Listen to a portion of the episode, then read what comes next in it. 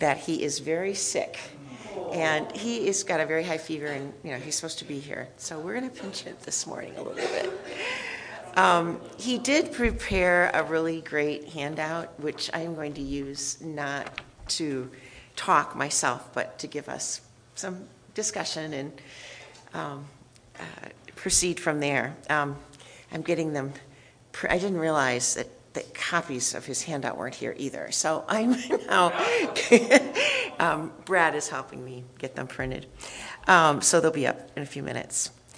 Um, but this is kind of ironic because um, my sermon this morning is going to be how about a little bit about how we shouldn't always be expecting that we're going to have a perfect Christmas, and I am not having a perfect catechesis. so, or really, actually, a perfect morning. But anyway, let's open in prayer. This is a wonderful collect that we have the fourth Sunday of Advent.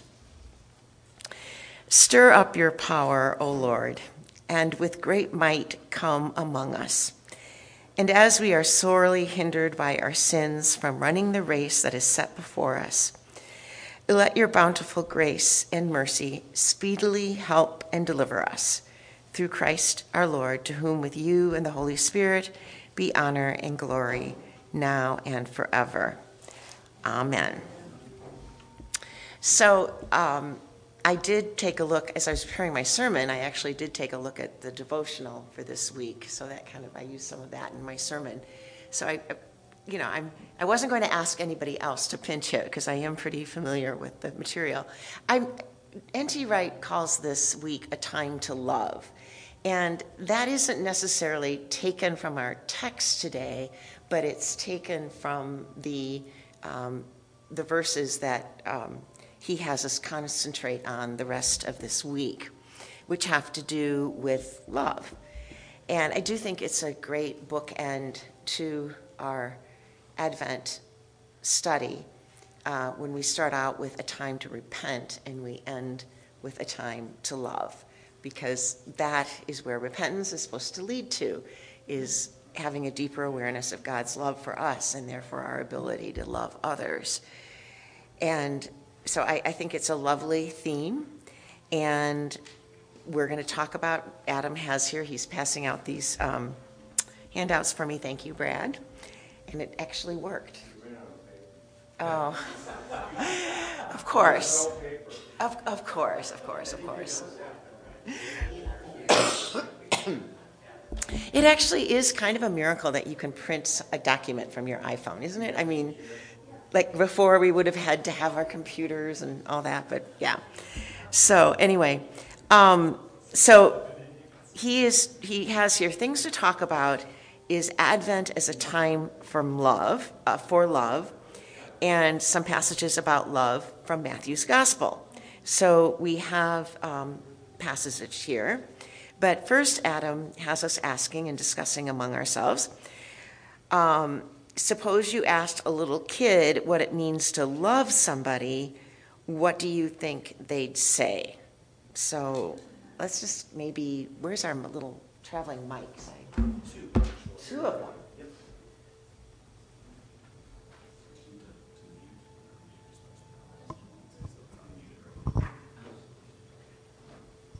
Maybe I should just talk from this. I won't have to worry about turning a button on and off. Okay, would anyone like to venture?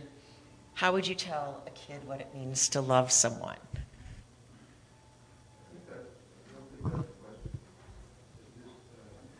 Did I misread it? I suppose you asked a little kid, Oh, what do you think they would say? Yes. Okay, Bob, you get to answer. okay. Judging from a a recent conversation with one of my grandchildren, I would say that she would say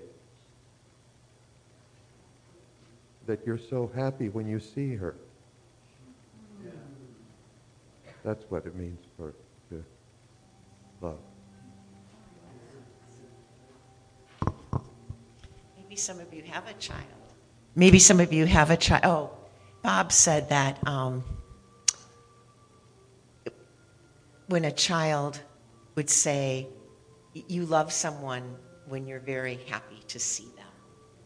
That's basically which is lovely. Well, That's when people hug and kiss all the time.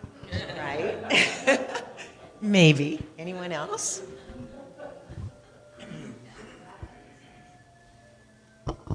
So this is uh, just a story from my little sister. When my little sister was three, she decided to pray to receive Christ into her heart, and she went to my mother and she was like, "Mommy, need to pray." And she comes downstairs and she looks at me and I'm like six and she's like, I had this vision of Jesus and all these things and I'm gonna like I've just pray this prayer and I'm like looking at her like, okay, kid, and she I mean like because she was three and I was six, and then she looks at me she goes, Jesse, now I can really love you.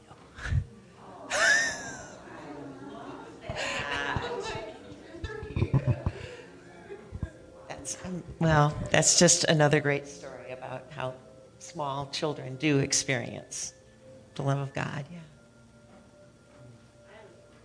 Okay. So my son is two years old and is, as most two years old, two year olds are, still sometimes wetting the bed at night. So I get him up every night at about 11 o'clock to put him on the toilet, and he sort of dream pees. But every night before I put him back down, the last thing he says to me is, "I love you, mommy." Just totally unprompted, and so I think it's sort of the last thing you think before, you know, in your little dream, I guess.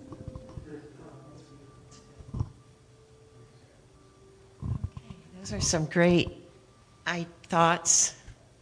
Um, thank you, Bob, for clarifying. I didn't read that question that carefully.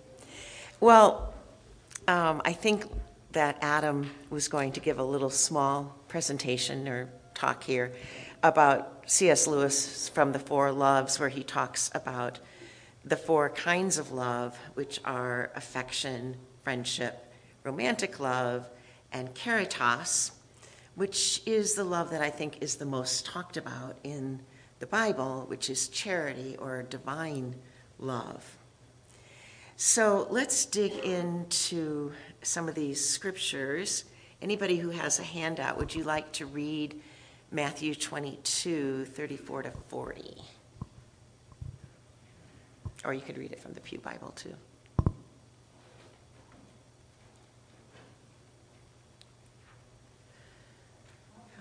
Okay, I'll get you on the next one.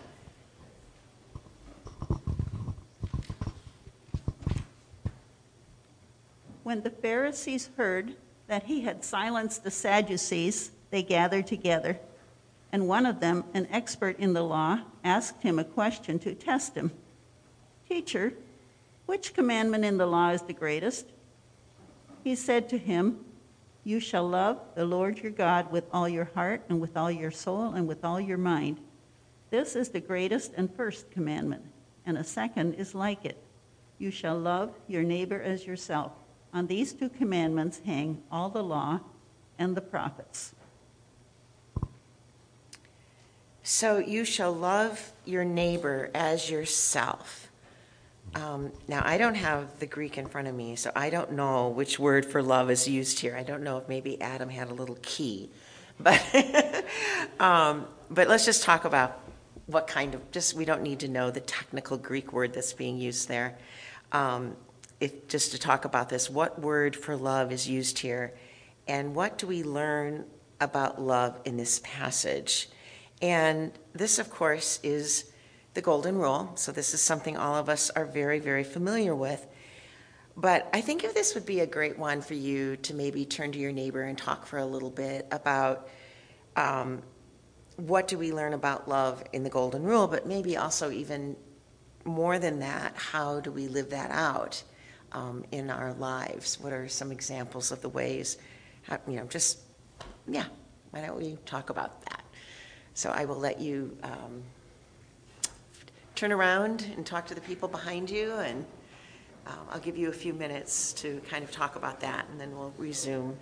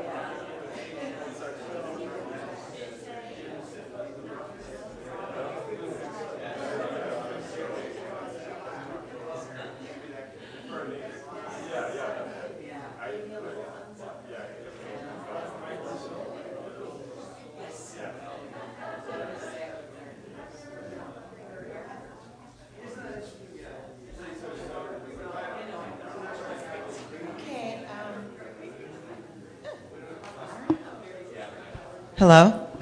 Um, I was hearing some great comments as I was kind of uh, walking about, so um, some great ideas for, yeah, I'd love to hear what you guys talked about, about love.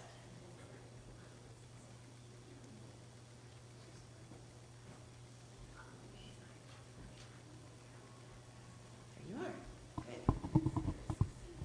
Good. Well, Jim and I uh, came, came to the agreement that uh, these four loves of, of Lewis all have a, a common core that uh, you wish the other well, right? whether it's your children or your spouse or your neighbor or your friend.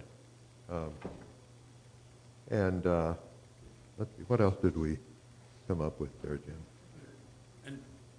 One of the things we said is that the different types of love that are listed by Lewis uh, uh, tend to overlap with one another. That you you and you have a different way of e- expressing uh, each of those types. But in the end, um, Jesus says, with the whole heart, the whole mind, the whole soul, it's with everything you've got. I like that. Um, let's see, anyone? Good, yes, I was overhearing your conversation, so I'm glad you raised your hand. So, um, uh, St. Augustine, in his book De Doctrina Christiana on Christian teaching, uh, talks about this passage. Um, and, and in that book, he talks about this passage as a lens for interpreting Scripture. And he says basically that um, if you're reading Scripture and your interpretation doesn't build up love of God and neighbor, then you haven't understood the passage at all. And then he makes the kind of reverse claim that if you are, um, if you're not entirely right in your interpretation of Scripture, but your interpretation does build up the love of God and neighbor, then you're not entirely wrong, actually. Um, which is a, a, more startling claim, actually. And then um, the, uh, the, one of the former um, catechesis directors of this church, Alan Jacobs, took that and he said, if that's true, uh, took that idea and said, if that's true about reading Scripture, maybe it's true about everything we read. Uh, maybe we should, uh, all, all of our readings, whether it's Jane Austen uh, uh, or, or C.S. Lewis, whatever we're reading, um, um, what we read should build up the love of God and neighbor. It's, it's a really startling kind of claim. And, and we were talking about then how you could apply that to, to other, other disciplines as well. So. Maybe even writing. Maybe even writing.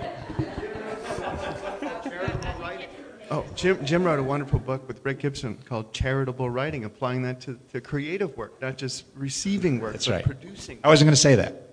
That's my, that's my job. That's my job. I asked Britta, should I say that? She said no. So what is the name of the book? What is the name of the book? Charitable writing. Charitable writing, okay. Well.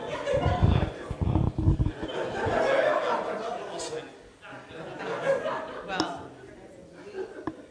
Okay, this is, we're gonna have, our library is being, um, kind of, the equipment's being reduced a little bit because we need the space, but we're also going to be highlighting church authors.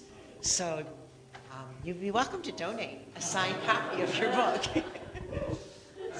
Um, I, you, you had some great comments. Would you mind sharing a little bit? Me? No, um, we were talking about love of neighbor. Um, I guess my, the framework that I think it has to always come from is we talk about like obviously like the image of moving water and how it is like the love that flows from God into our hearts and then out. Um, because obviously there's like the image of the still water. Like if your heart's just like holding everything in, it's like you're like that still water full of mosquitoes and algae and it's gross. And if you are like the moving water where you receive love from God and you just pour that out over everything, and it's always, there's always more water flowing in, right? God's love is always pouring out over us and we just pour it out over other people. And we think of it as like there's never just like a, a limit. There's never just like, oh, I have this much love. It's like, no, you have like this eternal well of love to pour out over everybody. So do that, right? Because it's the more you pour out, the more the room there is for more water to pour it. I love that. I love that image. Yeah, it's beautiful. Yes. I would like any theologian in the crowd to explain neighbor. And I know you're going to tell me the Good Samaritan story. but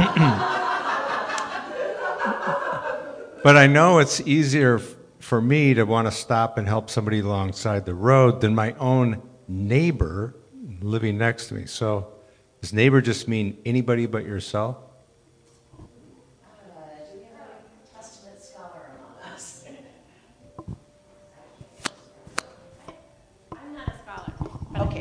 Um, okay, so there's a wonderful uh, album of children's music that I was introduced to through our nursery. Um, it's by uh, a kid singer whose name is Justin Roberts. Um, Just a little yeah. clo- So he has these um, Old Testament stories CD of music for kids and New Testament, and his interpretation uh, of these biblical stories is really wonderful. A little bit out of the ordinary. And in the Good Samaritan story, the favorite, it helped me understand this story better than I've ever have. His definition, um, his Good Samaritan comes along, and everyone has said, Not today. I'm, I can't help today. I have other things I need to do. And the Good Samaritan comes along and says, Nobody else is coming today. Like, I'm the one who sees this need, and I'm the only one who can do it. And it just like flipped this switch for me. Like if I see the need, I'm the one, you know? And and then of course part of that is cultivating your looking for that, right? Um, but it just this idea that like who is my neighbor? Well, you know, my actual neighbors don't need a lot of help from me, except when they do. And if I'm kind of have my eyes open and my heart open to that, um, you know, it, it's sometimes a bit easier to imagine solving problems further afield but just that idea like i'm the i'm the one who sees it i'm the one who has to do it so not theological necessarily but in imagination helped me re um, fit myself into that story That's, that's a wonderful observation. Um, yeah, I, I don't, I don't know. Um, I think that that is a great way of thinking about neighbor. It's the person sitting next to you, basically, and loving them. And if you see a need, then yeah, trying to help them in some way. Um, okay, so let's go on to the next passage. Okay, we have time for just one more. Um, I do want to read something in terms, I think that fits a lot with what we've just been talking about. And um, this, this is something that um, Adam wrote on his handout. An account of love I find really helpful from, of course, Eleonore Stump. Love emerges from the interaction between two desires desiring what is good for your beloved and desiring union with your beloved in accordance with the nature of the relationship you have with them. And um, yeah, I think that would warrant some discussion right there. What do you guys think that might be about? Okay. Um, taken, this is a philosopher's writing. Love emerges from the interaction between two desires desiring what is good for your beloved. I think that's a little bit what Denise was hitting on. And desiring union with your beloved in accordance with the nature of the relationship you have with them. So I think what that's speaking to is this human desire to be to be seen and to be at one with the people that we are with. But I don't know, maybe some of you have a better idea of what is being talked about here. Yes.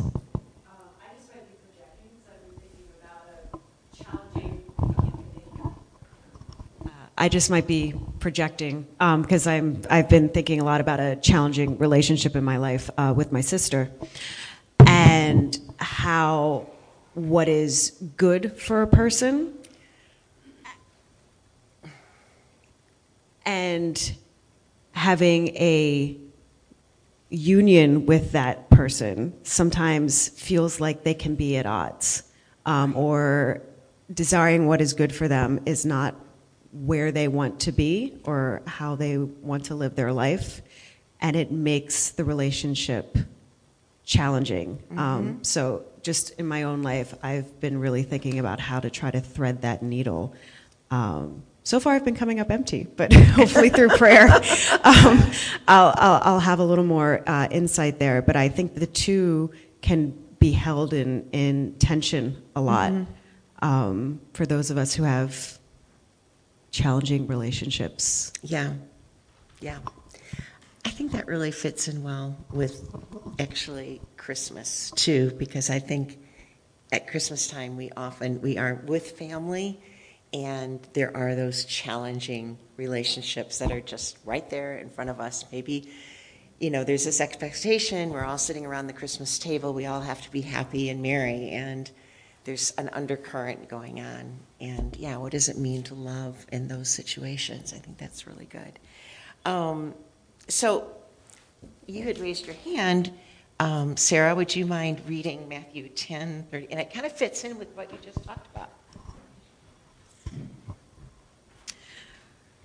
Do not think that I have come to bring peace to the earth. I have not come to bring peace, but a sword. For I have come to set a man against his father, and a daughter against her mother, and a daughter in law against her mother in law, and one's foes will be members of one's own household. Whoever loves father or mother more than me is not worthy of me, and whoever loves son or daughter more than me is not worthy of me. And whoever does not take up the cross and follow me is not worthy of me. Those who find their life will lose it, and those who lose their life for my sake will find it. Okay, there is a lot there. Um,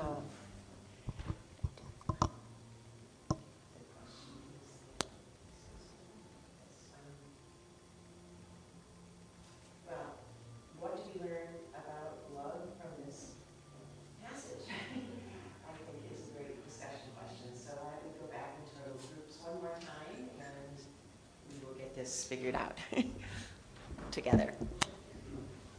Maybe not figured out, but ponder upon it.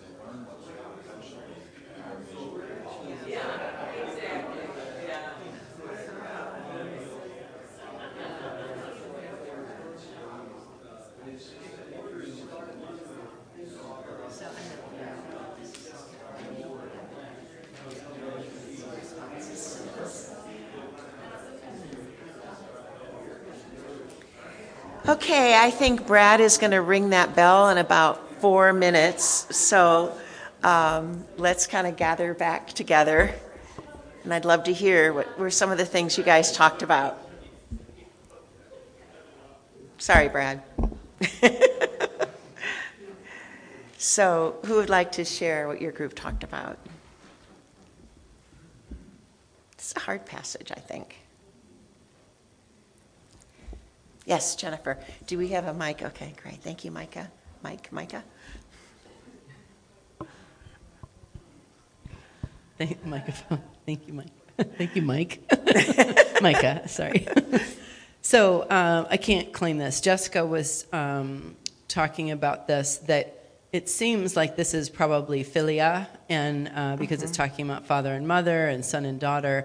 Uh, but one thing that Jessica was saying was that. Um, there are certain limitations to philia because it's within your own family and and in a way i mean this this is a lovely thing but in a way when you serve within your own family it comes back because it it builds stronger bonds. So it it's a lesser than agape in in some fashion but there's also something really beautiful about it in terms of how it builds bonds.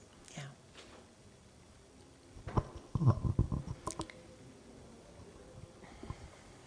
Anyone else?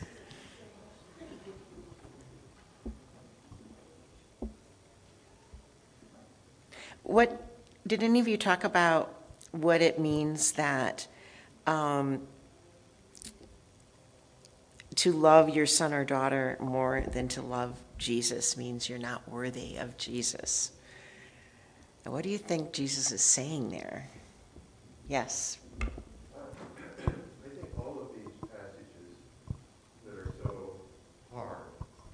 Uh, all these passages that are so hard and in which uh, Jesus makes the, what looks like extreme claims about our loyalty to him uh, are, are premised on the, what's, what per, uh, the first chapter of Colossians says about, about Jesus, that he's the, the beginning and the end of everything, that he's the, the, uh, the principle, you might say, of goodness in the universe. Mm-hmm. And that uh, to, to be loyal to anything else uh, in preference to him is to be out of, out of whack with the universe. Yeah. Um, so, yeah, C.S. Lewis said, he pointed out that if, if an ordinary person said some of the things that Jesus said, we'd put him in, a, in an insane asylum. Mm-hmm. Uh, and so Jesus can be warranted to say these things only if he is the Lord of the universe. Right? And so it's just it makes reasonable sense that you shouldn't love your father more than you love the Lord of the universe. Right, Or your children. Or Yes. That's, Yeah, I loved how you referred, um, Bob, to Colossians, um, because it almost it reverse it and say, if you don't love me the most, if you don't, if you're not living in my love, you can't really love your mother and your brother and your father. Um, and I do think that sometimes that love, Jesus' love, does demand of us more than what we often want to give. And I think that's what's really he's saying when he says we have to die to ourselves. Because I think sometimes that love of Jesus puts a demand on us. And I honestly think that's a lot of times people, I don't always think, I don't think it's uh, intellectual questions people have. I think people really realize that if I say I love Jesus and I want to make him my Lord and I love him more than anything else in the world, that that's not a, you know, a get home free card. I mean, it's a wonderful, wonderful, wonderful grace that's given us, but it does put demands on us too, in good ways. Yes.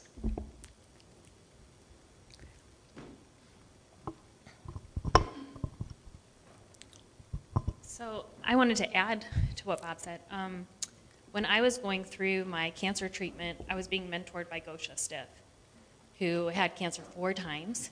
And the first time she had cancer was when her children were young, too. And I had. Oh, sorry. She the first time she had cancer was when her children were also very young, and I told her my.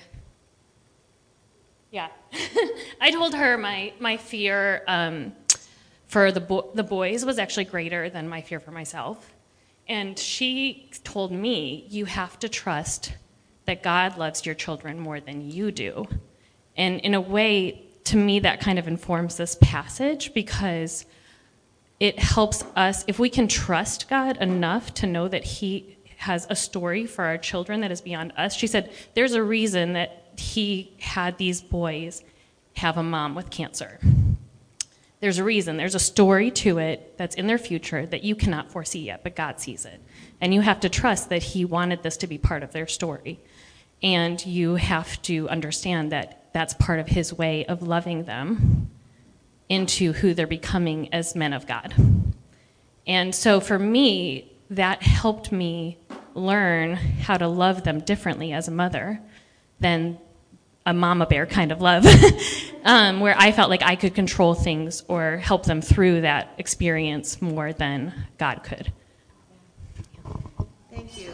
Um, that that is so beautiful, and I, I just love this format. I have to say, I mean, I just love hearing from you guys. You have so much to say, and hearing from your experiences. I just think it really is a part of what it means to be a community. So this is our last catechesis for this season. Um, in Epiphany, we're going to come back. We're going to have catechesis um, on the, I think it's the 9th that we come back right before classes start. And Father Rob is going to be leading us in another friendship hour, um, Ailred's hour, that those of you who were here earlier and heard Mark Clemens. And he'll have some really great questions for us to talk about. And then beginning um, the next Sunday, um, Matt Milner is going to be doing a three-week, um, three sessions on the Virgin Mary, which is a wonderful way to celebrate our Epiphany season. So we have a lot to look forward to in January, and thank you so much for coming this morning. God- Godspeed.